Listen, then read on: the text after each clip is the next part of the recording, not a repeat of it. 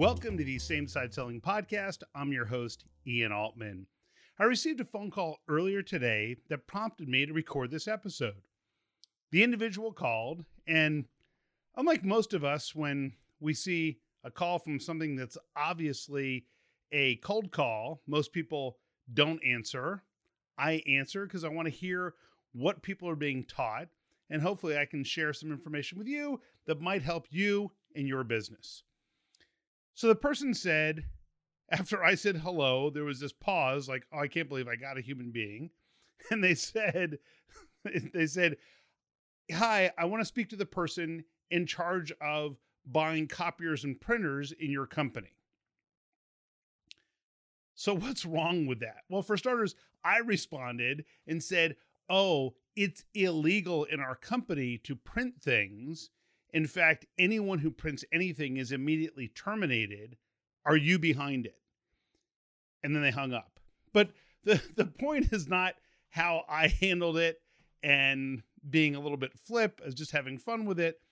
But instead, what are the lessons that you can learn from this that can actually help you in your business? What's wrong with asking for the person who makes a decision about X?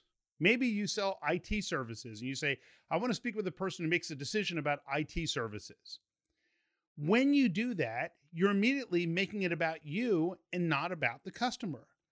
Because what you're conveying at that point is, I want to know the person to whom I can make a sale. You're not leading with what's in it for them, you're leading with what's in it for you. It's what I often refer to as axis displacement disorder. You believe the axis of the earth has shifted and the world now revolves around you. So there's a couple things that happens. When you ask a question like that, who makes the decision about this? Can you direct me to the person who buys this?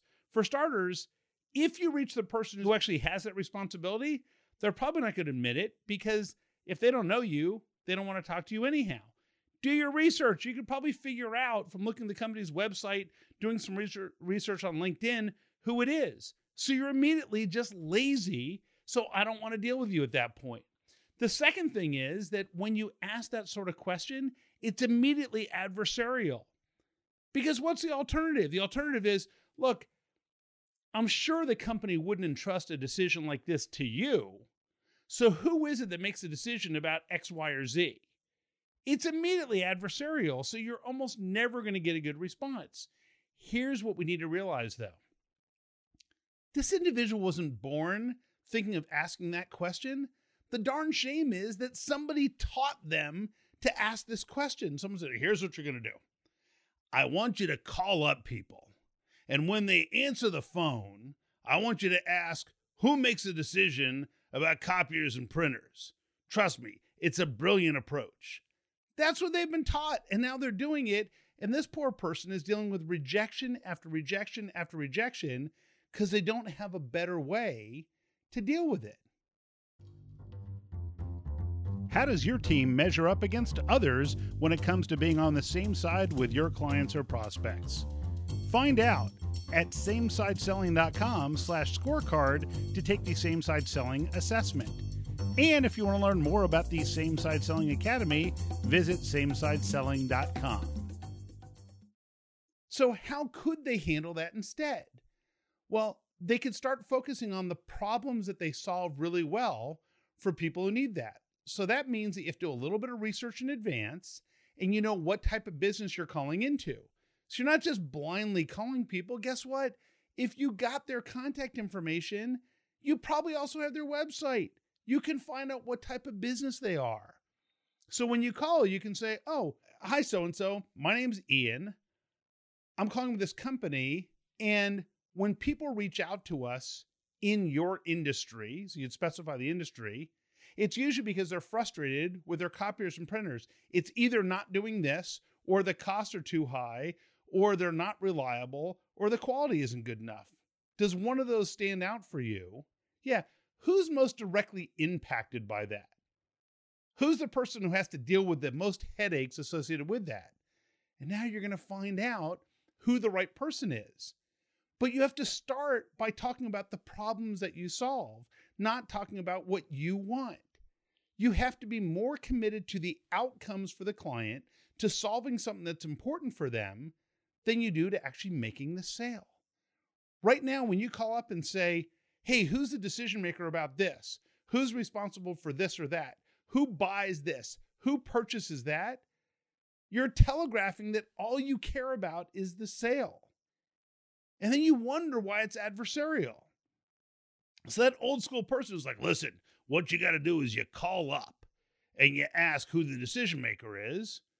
Guess what? Stop listening to that person. They're not helping you. They're not advancing your career or helping you achieve your goals in any way whatsoever. Instead, what you want to do is lead with those problems you solve. But what does that mean? It means that you have to think about intelligently which markets are we calling into? You need to have discussions internally with sales and marketing that says, if I was someone who's running a law firm, if I was somebody who's running an enterprise software company, if I was someone who's in this business or that business, what are the three most common problems that we're good at solving for that market? For someone in that role, for someone with these requirements, what are the problems that we solve better than anybody else? And then on a given day of the week, you say, I'm going to call the people in this market, this market, or that market. And I'm going to have this set pattern that I go through with people. And I'm going to say, look, we can't necessarily help everybody. The people in your industry who reach out to us are usually facing one of these two or three problems. Does one of those ring a bell for you? Because if it's not, then there's really not much for us to talk about. And now people will probably lean in and say, Oh, I want to learn a little bit more about that. It's something that we covered in the Same Side Selling Academy in our cold outreach playbook. Gives a whole formula for how do we deal with cold outreach. But the problem is every time I'm on the receiving end of this cold outreach that is so poorly taught, it just it makes me depressed. I feel badly for these people. They have to deal with it. So next time you're doing cold outreach, don't start with these pedestrian, awful approaches. Instead, connect by first doing research about what industry you're calling after and what types of roles, who would be in charge of that in your ideal customer, and then spend time talking through what are the problems that we solve for those people and lead with the problems you solve rather than what it is you're trying to sell. If there are other topics you think would be helpful, just drop me a note to ian at ianaltman.com and see you next time on the Same Side Selling Podcast.